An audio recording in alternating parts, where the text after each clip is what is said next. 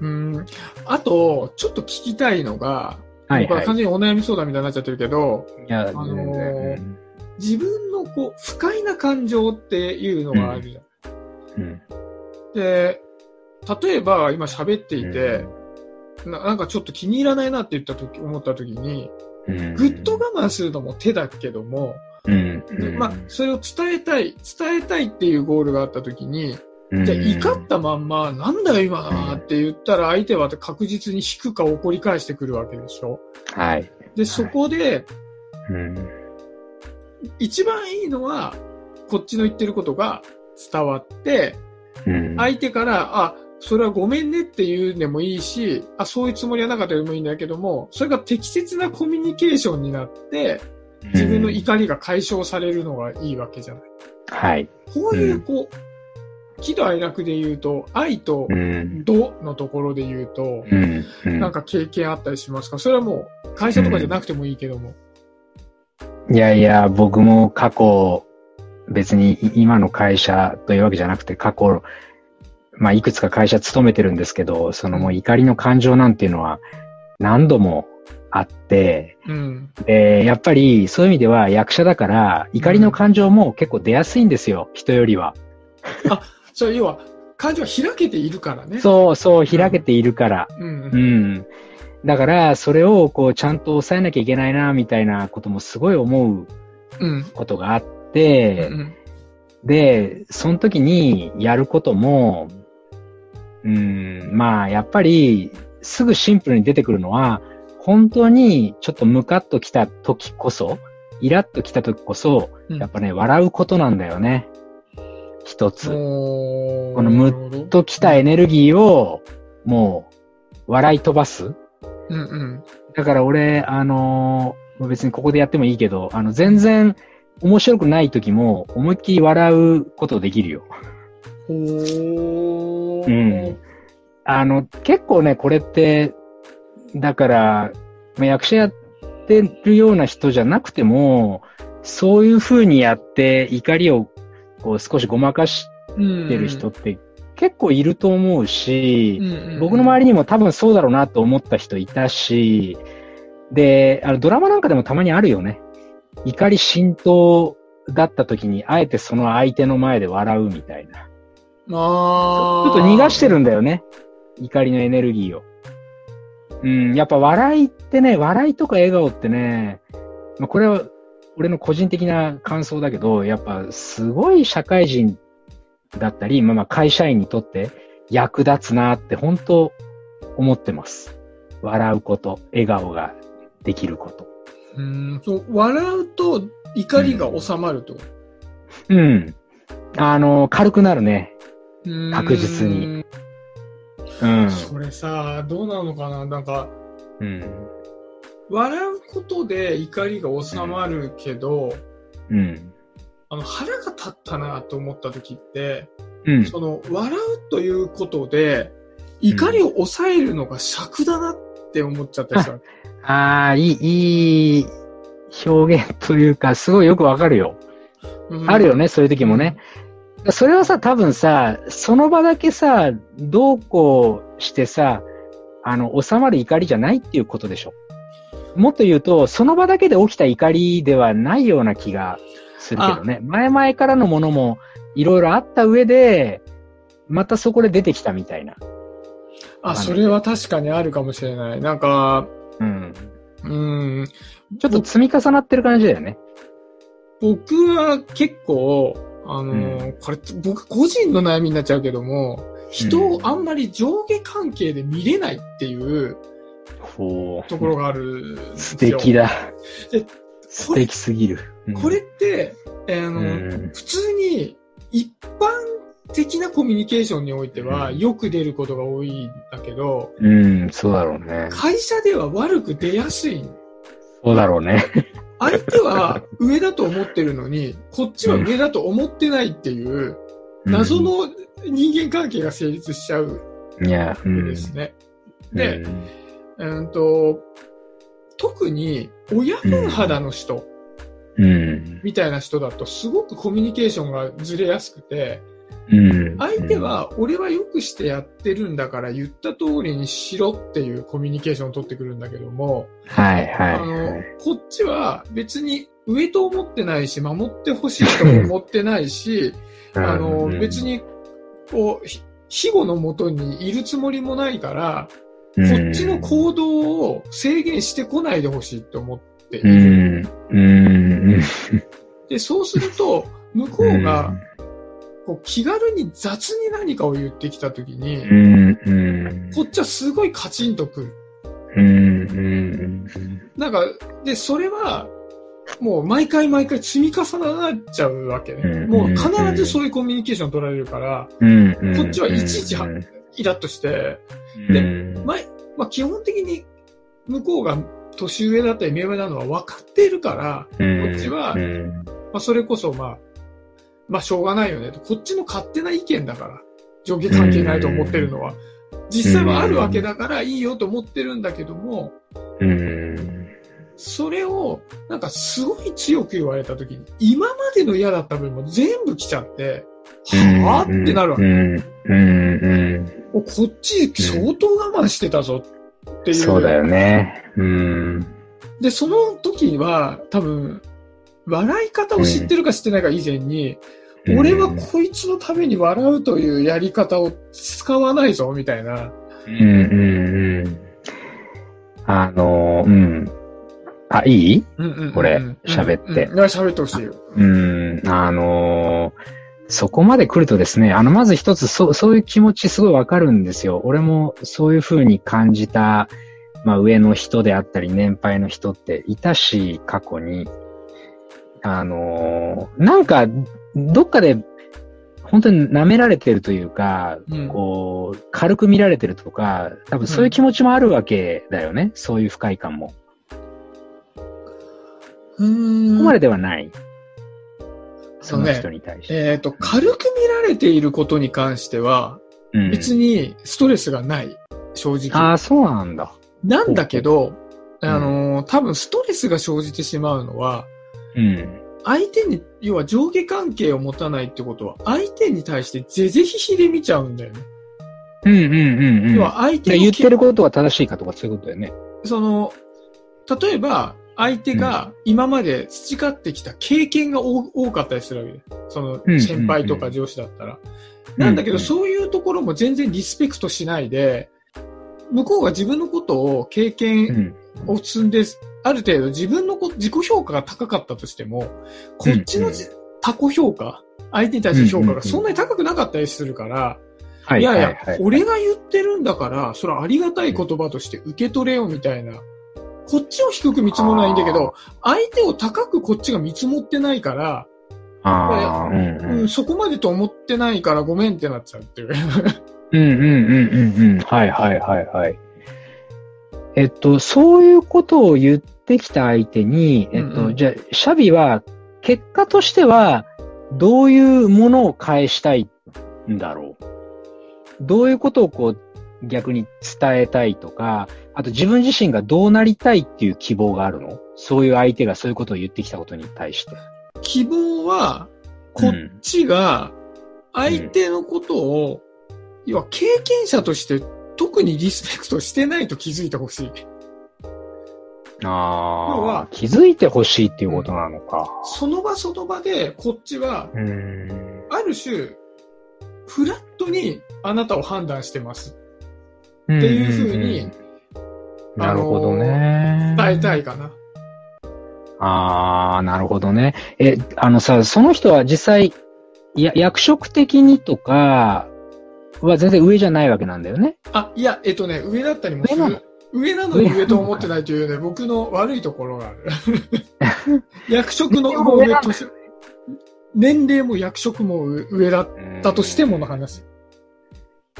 だからそれってさ、まあちょっと完全に俺その相手の人分かってるわけじゃないから、あの、絶対これが正しいとは言わないけど、ただ今聞いた話だけで判断すると、そういうタイプの人は、あの、絶対になんていうか、シャビがね、例えば A さんだら A さんだとしたら、その A さんは自分のことを、シャビよりは上だって思ってることについては、うんなかなかその考えとかを改めてくれないタイプの人なんじゃないかなってまず思っちゃうんだけど。それはね、すごい分かってて、だからう、ん。あの、す変な話さ、今の話だけ自分でしてても思うんだけど、一般的じゃないんだよ、考えが。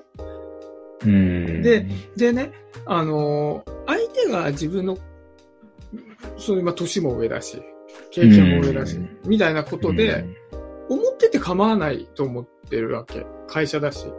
うん、うん。ただ、うんそこで、まあ、圧力が生じてしまうのは、こうんっちがそれをする必要がないと思っていたり、する義理もないと思ってたり、うん。まあ、どうし、要は、そんなにやりたいことじゃないって思ってたことを、うん。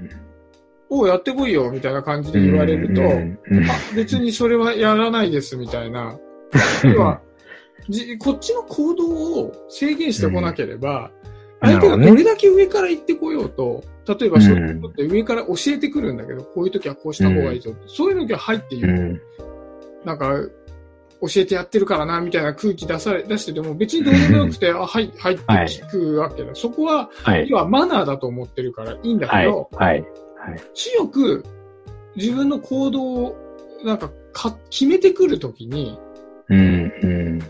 いや、ちょっとすげえ嫌だってなっちゃうわけだ、ね なるほど。うんなるほどね。もう本当にその人がいろいろ言ってきてることの本当ごく一部だけもうどうしても許せんっていう感じなんだね。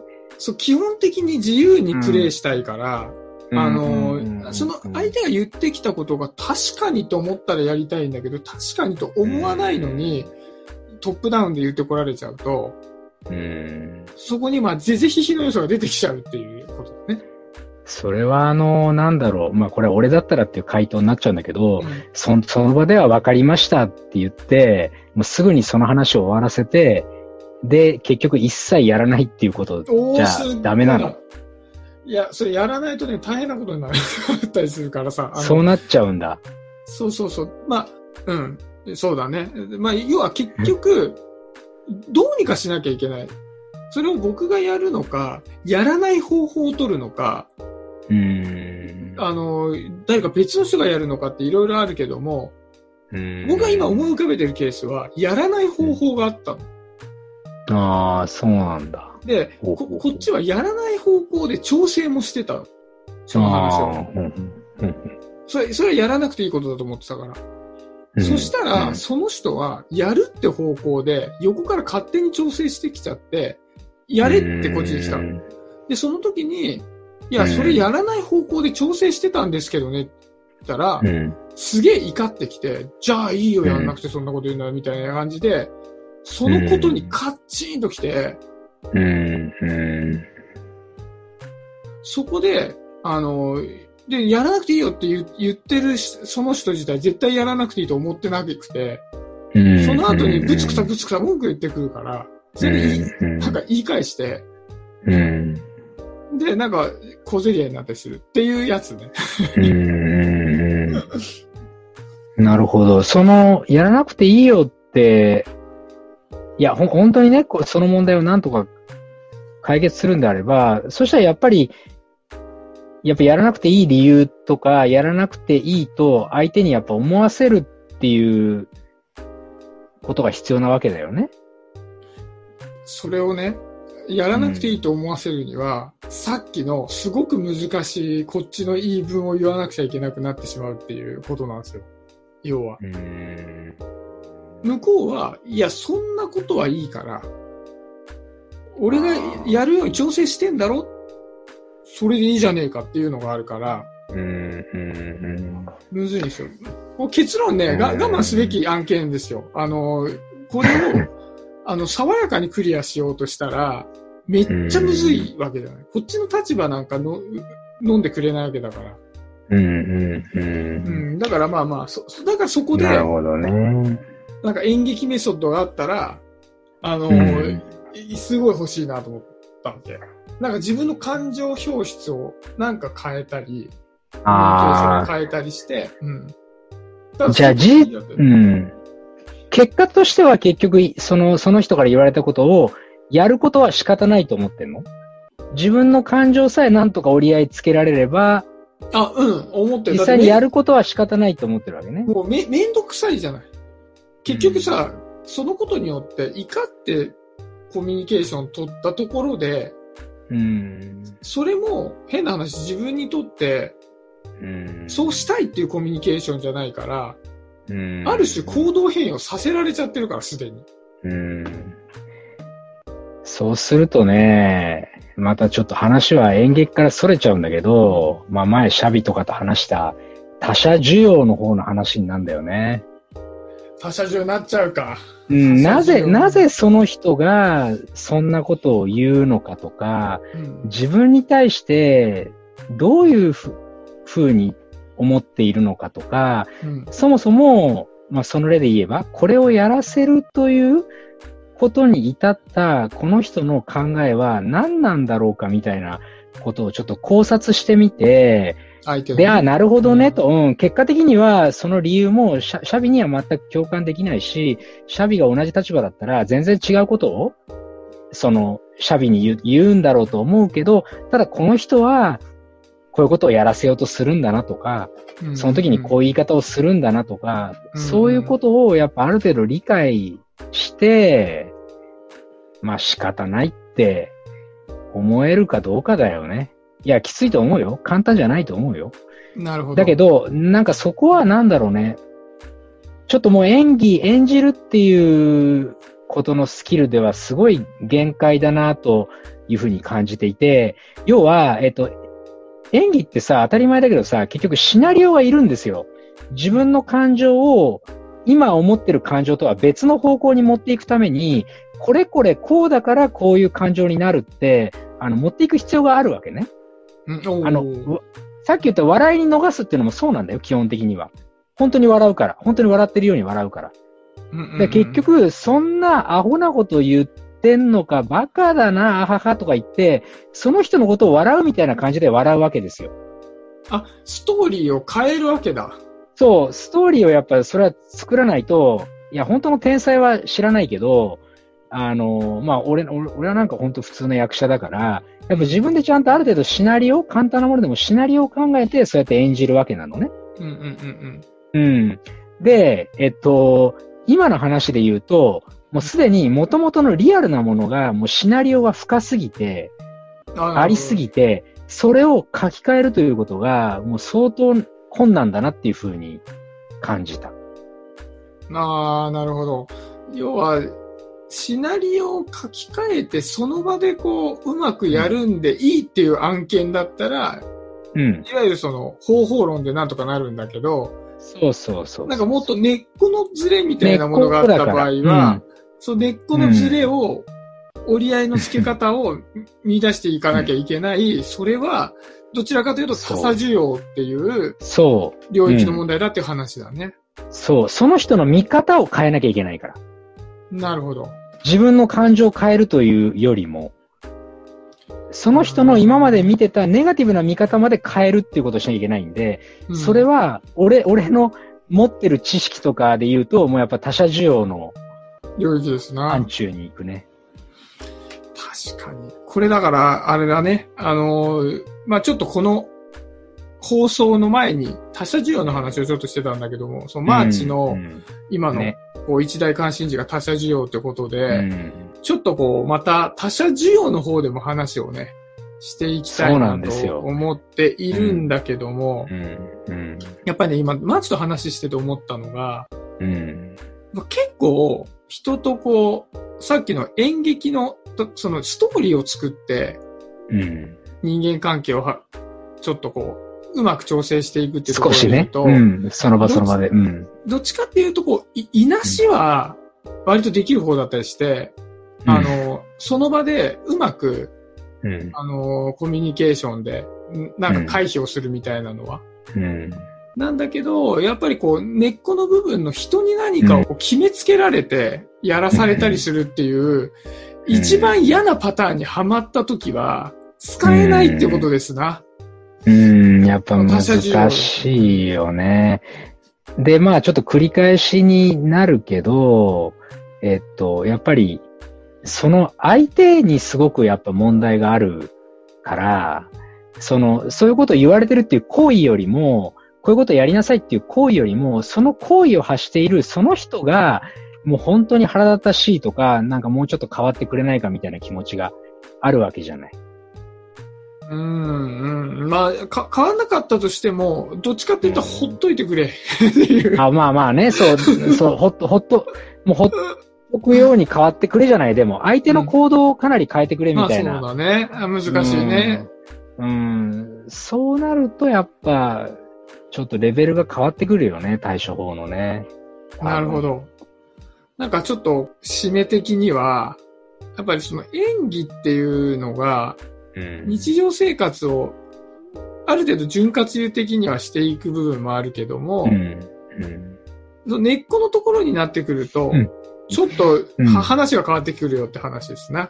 うん、あのー、まあ、うん、そうですね。もっと深いシナリオを作れば、可能とかっていう人はいるかもしれないけど、まあ、そんなことまでやらなくてもいいんじゃないですかって思っちゃうかな。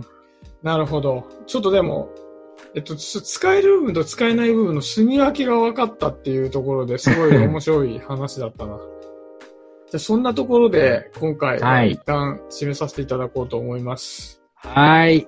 はい。わかりました、えー、今日もありがとうございました。はい。ありがとうございました。バイバーイ。はい。